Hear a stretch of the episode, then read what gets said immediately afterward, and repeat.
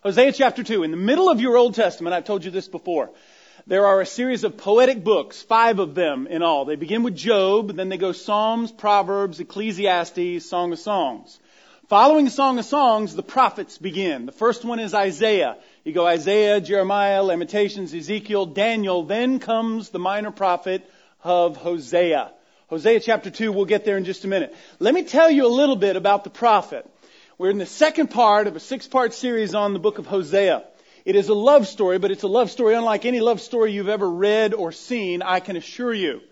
Uh, when the kingdom divided, the nation of Israel divided, it was after Solomon's reign, the third king. We went Saul, then we went David, then we went Solomon.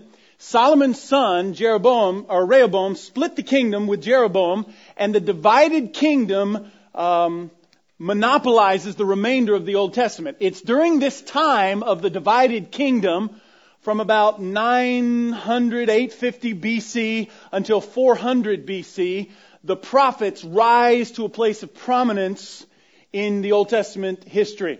Uh, now, a prophet, as you know, was a messenger from God. Uh, when you think of a prophet, you need to picture someone whose words, or someone in Hosea's case, whose life and story demonstrate a message from God to the kings and to the people. So in the Old Testament, there are 17 prophetic books. Books like Hosea, Daniel, like I said, Isaiah, Ezekiel, Amos, Nahum, Micah, Malachi. Uh, the prophet covers a time period from uh, David's reign. Remember Samuel? He was like the last of the judges and the first of the prophets. Nathan was a prophet who served uh, King David, Elijah and Elisha, all the way throughout the end of the uh, Old Testament to Malachi. Now, in this time of Israel's history, I want to kind of help you see a timeline. The nation is about 1300 years removed from Abraham and Sarah. Okay? Remember Genesis chapter 15, God picked Abraham, said, Abraham, you're going to be the father of a great nation. Alright? About 600 or 700 years after that, we have the time, the story of the great exodus from their slavery in Egypt. About 650 years after that, we come to the year about 790 BC, and now we're dealing with the time frame of Hosea. God's people, you remember in the Old Testament, were supposed to do one thing and do it well. They were supposed to demonstrate God, the one true God, superiority over all the idols, all the nations of Canaan. Now, Israel's limelight, its high point in history was just that. It was a moment in time.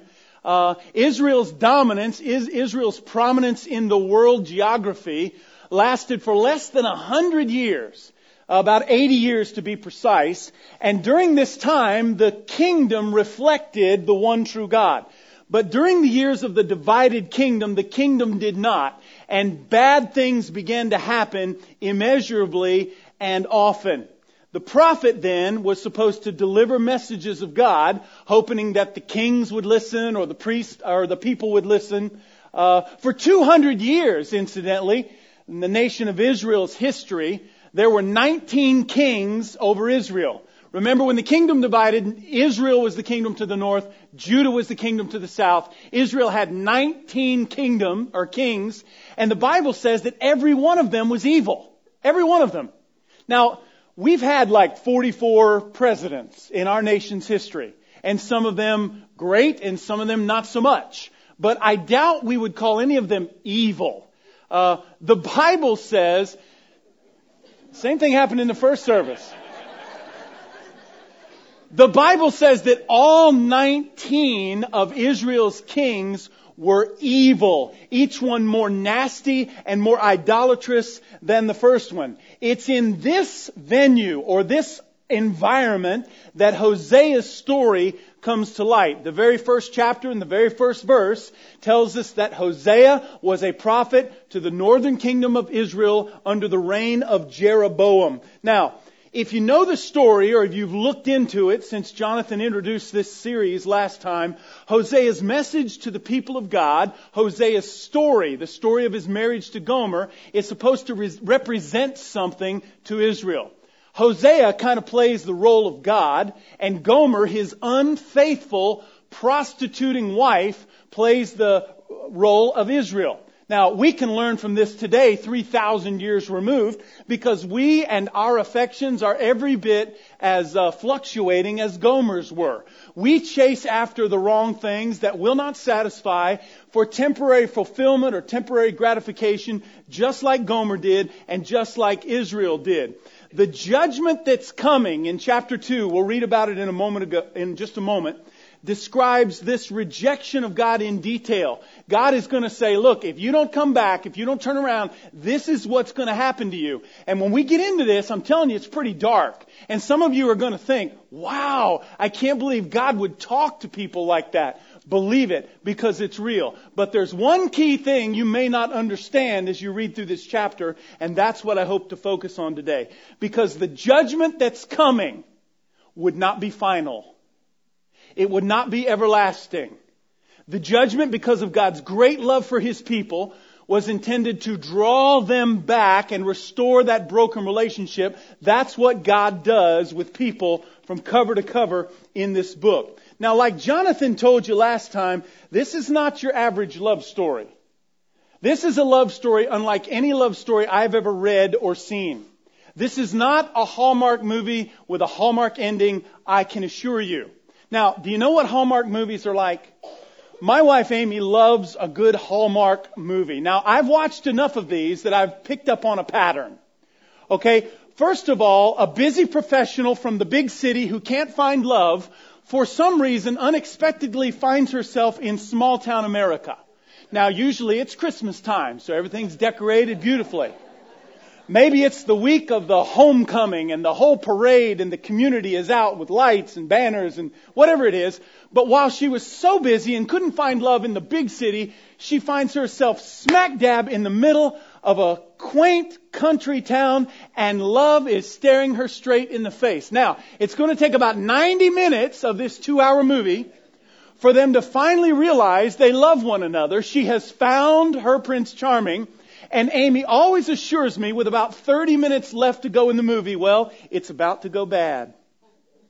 And I say, what do you mean? She says, well, these are all the same. You build the love for 90 minutes. It goes horribly sideways with 30 minutes to remain. You think, oh no, they're not going to get back together at all or after all. But with 10 minutes left in the movie, somehow miraculously everything works out and they live happily ever after. This is a Hallmark message movie. So I look at Amy and I say, baby, if you know how they're going to end, if the movies are so predictable, why do you watch them? And she has the same answer every time. Because they're so sweet. Now listen to me. If you've read ahead, if you've read through Hosea, this is not a sweet ending. This is not a sweet love story. This is not a story that even seems true.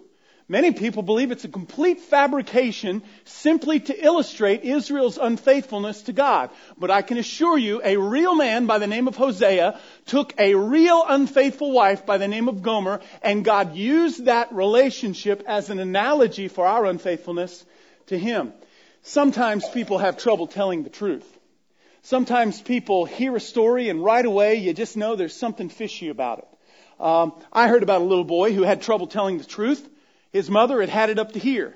Because every day at school, he went in with some outlandish tale of, you know, wild animals breaking out of the zoo and swimming in his swimming pool or, or Martians from outer space landing in a flying saucer in the pasture ne- nearby. He'd come to Sunday school and he'd tell one outrageous story after another. Finally, the mother had had enough. She went to the pastor. She said, can you help me? Can you do anything to help me teach my son to tell the truth? He tells the most outrageous stories. He said, bring him to me after the service. Sure enough, church was over. Mother goes and gets the boy out of his Sunday school classroom, brings him to the first pew in the church. The preacher sits down beside him and says, son, I want to tell you a story. Many years ago, I was preaching revival services in a small country church up in the mountains.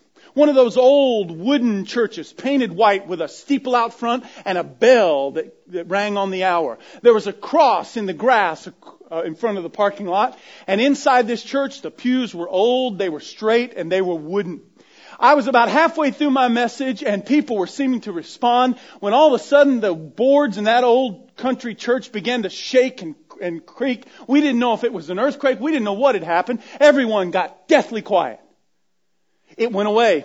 So I went to preaching. I got back into my message and all about the time I was going to wrap things up, both back doors of that country church were ripped from their hinges and the biggest grizzly bear I've ever seen got down on all fours and squeezed himself through that door. He stood up in the back of that old country church and his head hit the ceiling his fangs were dripping with the blood of others that he had eaten. He started grabbing those people wanting to eat them like french fries. We were running for the exits, trying to leap out of the windows, and just about the time we had lost hope, this little old feisty dog, a Jack Russell Terrier, with a little black circle around its white eye, burst through the back of that church, ran up on the back of that grizzly bear, got that bear by the throat, and threw him down to the ground, not once, not twice, but three times until that big, monstrous grizzly bear lay motionless in the aisle of that church. Why, we celebrated, we cheered for that little dog. The little boy's eyes were big. He said, now son, I need to ask you, do you believe that story? Little boy with big eyes, licked his lips and said, Yes, sir, I do. Because that was my dog. See?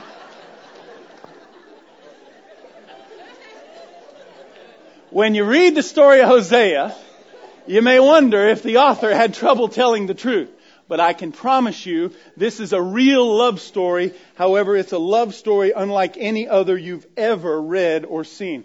One of the reasons that Hosea's story seems so outrageous to us, one of the reasons that when we read it chapter to chapter, it just seems so unreal to us is because today we, in our culture, in our communities, have lost almost all respect for tough love.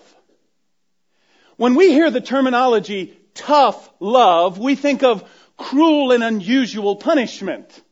We think of something that may be good in certain occasions, maybe, but a loving parent always has another option. Tough love is a term that was coined by a man by the name of Bill Milliken back in 1968 uh, in his book that held the same title. And in it, he describes tough love as follows. Tough love is the promotion of a person's welfare by enforcing certain constraints on them or requiring them to take responsibility for their actions. Now, that probably sounds good to most of us until we're in the position of enforcement. Look at it again. Tough love means promoting someone's personal well-being, their welfare. We're not looking out for momentary happiness. We're not simply trying to make a problem go away. We're looking way down the road of a child's life or a brother's life or a friend's life and we're promoting their ultimate welfare by enforcing certain constraints on them. Now these constraints are unpleasant. That's why we all wish to avoid them. But if you love someone and you love them enough, you're willing to employ tough love, which enforces those constraints or requires them to take responsibility for their own actions. I'm telling you that tough love is becoming extinct in American culture today. I'm telling you that we have brothers and sisters, we have children, we have parents, we have loved ones, those in relationships with us who are struggling with sin and no one, no one is willing to let them live out the consequences of their own sin. If we can cover it up, sweep it under the rug, if we can make it go away and hope it never returns, that's what we choose almost every time. I married a school teacher. There are many school teachers in this church. School teachers at Grace Community Church are some of the finest men and women I know personally. And I will tell you that things have never been like they are today in the school. You see, there was a day, and again, I hate to sound like somebody's grandfather, if my teacher called my dad and said, we had a problem with Michael today, guess what? I had a problem with dad today too.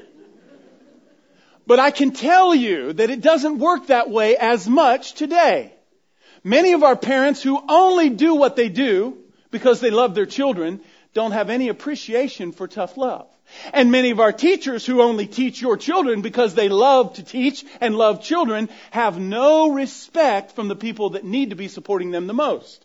See, there are certain laws, certain policies, certain protocols that are in effect. So that if my child gets in trouble, one of the first things I do is I demand a meeting with the principal, or I demand a meeting with the teacher. And I have witnessed parents shake their finger in a teacher's nose, knowing that teacher as well as I do, knowing that all that teacher wanted to do was enforce some kind of discipline in the classroom, not to take away from the 25 other students, to focus on one child who was misbehaving, and a parent, all they want to do is make that go away. The idea that we would ever stand up and live out the consequences of our own poor actions and bad choices is becoming farther and farther a distant memory. Tough love demands that sometimes we do what is difficult. And we don't like doing what is difficult. You see, that's the difference between God's love for us and our love for ourselves and each other. See, it's all about what God is focused on. God is focused not on my momentary happiness, but my long-term well-being. That's why sometimes His love is tough. That's why God disciplines us. That's why God reproves and corrects us. Because God is not concerned with your momentary happiness now. He's not concerned with your feelings of self-worth now. What God is concerned with is your long-term blessing and contentment, your long-term benefit. That's not my focus, is it? My focus is on my momentary gratification. Happy now. That's my motto. I will quickly dismiss someone or something if it does not bring me a sense of satisfaction, happiness, or joy in search of something else that will because I want to be happy now. This is why we go from relationship to relationship to relationship. And we carry some of the same bad relationship baggage with us from the first marriage into the second marriage and into the third marriage. It's because we want to be happy now. I tell people very often if you're going through a divorce, when you get divorced, wait a year, wait at least one year before you get involved with someone else. Very rarely does anyone take me up on that challenge. You need time cl- for closure. You need time to heal. Listen, you need time to accept and assume certain responsibilities of the failed relationship in the first place. But nobody's into that because nobody's into tomorrow. Everybody's into today. Often when people get divorced, they go right into the next relationship because they had the next relationship before the first marriage ever ended. Nothing could be farther from the truth so far as helping you attain long-term happiness than that. It's one of the reasons that we find it easier to blame other people than to take responsibility for our own failure or our own actions. Rarely, think about this. When's the last time a politician, when's the last time a professional athlete When's the last time a public figure of any kind sat behind a microphone at a news conference and said, yes, I did it. It was horrible. I'm sorry. And I'm prepared to take my response. I'm prepared to accept the consequences for my actions. Nobody does that anymore. Nobody does that anymore. We have more tools at our disposal we have more opportunities at our disposal to keep us today from assuming personal responsibility than at any other time before. It will always be easier to blame someone else and try and move on seeking our own momentary happiness than it is to stand up and take the medicine and say, look, I did it. I'm not totally at fault, but I played a large role in this and I'm ready to fix it. Nobody wants to do that anymore. It's one of the reasons parents handle their kids the way they handle them. It's easier to entertain them now than to teach them to entertain themselves. Look, it's easier to sweep their problem under the rug. It's easier to shield them from the consequences than it is to walk with them through the difficulty of accepting the consequences of their actions.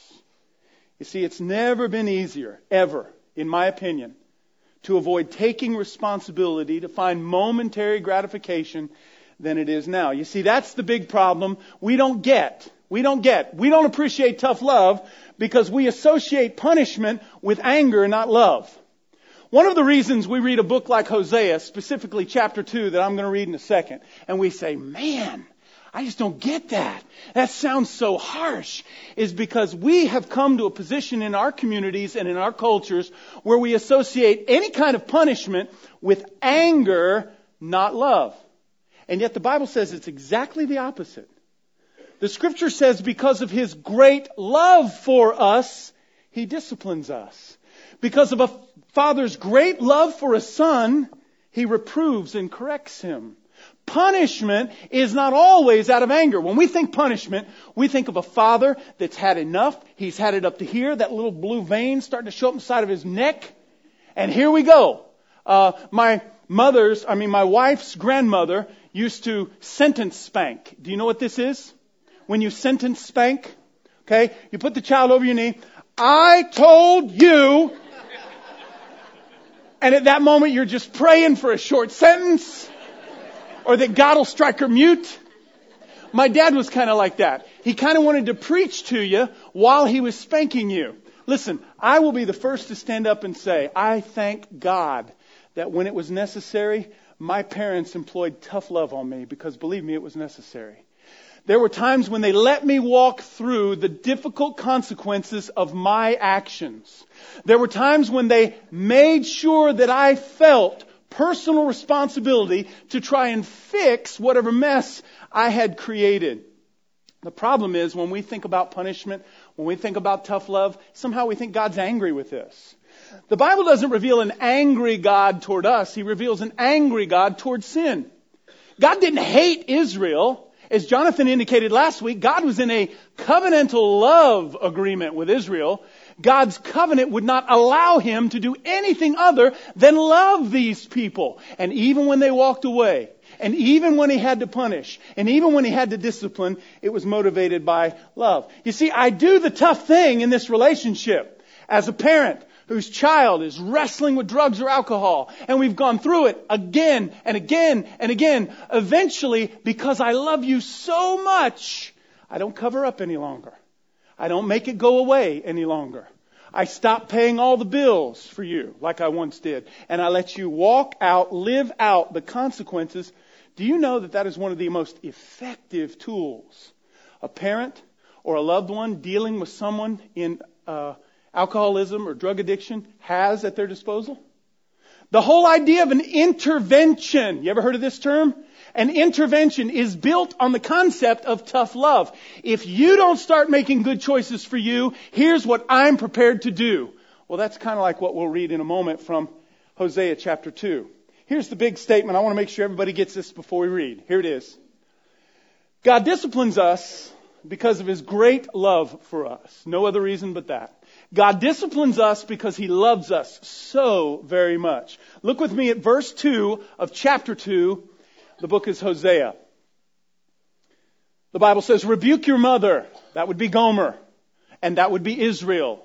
Who's doing the speaking here? That would be Hosea or that would be God. Rebuke your mother, rebuke her, for she is not my wife and I am not her husband. God is calling for a formal accusation here. God wants somebody to stand up, point at Israel, and speak the obvious. God wants somebody to stand up and say, you are not acting like Hosea's wife. You are not acting like you're in a covenantal love relationship with God Almighty. You are not acting like a mother. You are not acting like a wife. Therefore, he is not your husband. Keep reading. Let her remove the adulterous look from her face and the unfaithfulness from between her breasts. Now, don't miss this because this sets up the whole chapter. If you miss this, you're going to get lost in the weeds, lost in the darkness, lost in the blackness of the judgment that is coming. If you miss the end of verse 2, you're going to miss the whole groundwork for this covenantal love relationship that God has with Israel. He says, look, this is what I want. I don't want to punish you. I don't want to discipline you. I want you to remove that adulterous look from your eyes. I want you to remove that unfaithfulness from your, from between your breasts. I want you to return to me is what God's saying. The best case scenario, God says, is for you to come to your senses and return to your love relationship that I'm all about. Verse 3. Otherwise, here it comes. I will strip her naked and make her as bare as on the day she was born. I will make her like a desert, turn her into a parched land, and slay her with thirst. Wow, that sounds pretty harsh, doesn't it? Sometimes that's what it takes. Verse 4 I will not show my love to her children because they are the children of adultery. Again, it sounds like God has had it with this relationship. It sounds like God's finished with this relationship. It sounds like Hosea wants to exercise his legal right and divorce this woman. Or even worse yet, stone her. But remember, God's great covenant love will not allow it. God's desire is to bring her back. End of verse, let's see, verse 5. Their mother has been unfaithful. She's conceived them in disgrace. She said, I will go after my many lovers. In the original language, the word is Baals, B-A-A-L-S, Baals. You heard of the idols to Baal of the Old Testament? That's what he's saying. Hosea is saying, my wife has decided to return to her idols. My wife has desired or decided to try and get what she needs in this life from the idol, not the one true God. That's what Israel has done, and that's what we sometimes do. Keep reading. They give me my food and my water. That's nourishment. Gomer thought, I'm better cared for, I'm better nourished when I hang around with these rich Johns. Not back with Hosea. Israel thought, we're better served. Seems like we have better crops, make more money. If we bow down to the God of Baal, not the one true God. That's nourishment. My wool and my linen. That's protection from the elements. Wool keeps me warm when it's cold and linen makes me comfortable when it's not. And my olive oil and my drink. The pleasures in this life. You've got nourishment, you've got protection, and you've got pleasures. Gomer thought she could do better with someone besides Hosea. Israel thought they could do better with someone besides God. And I gotta be honest with you, sometimes your pastor thinks he can do better with something besides a dedicated affection to my Heavenly Father. So what's God gonna do? Verse 6. Therefore, I will block her path with thorn bushes. I will wall her in so that she cannot find her way.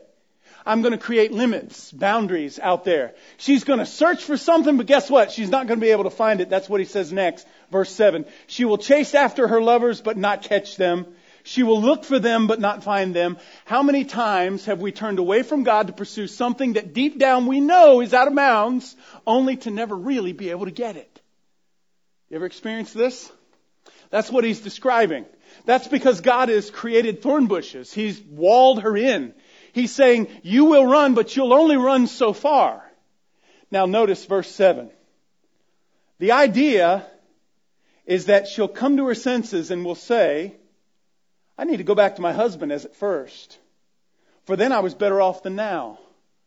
Like this story of the prodigal son in Luke chapter 15, who spends his inheritance, ruins his life, winds up feeding pigs in knee deep slop, and he comes to his senses and he realizes, my father's hired men are living better lives than I'm living.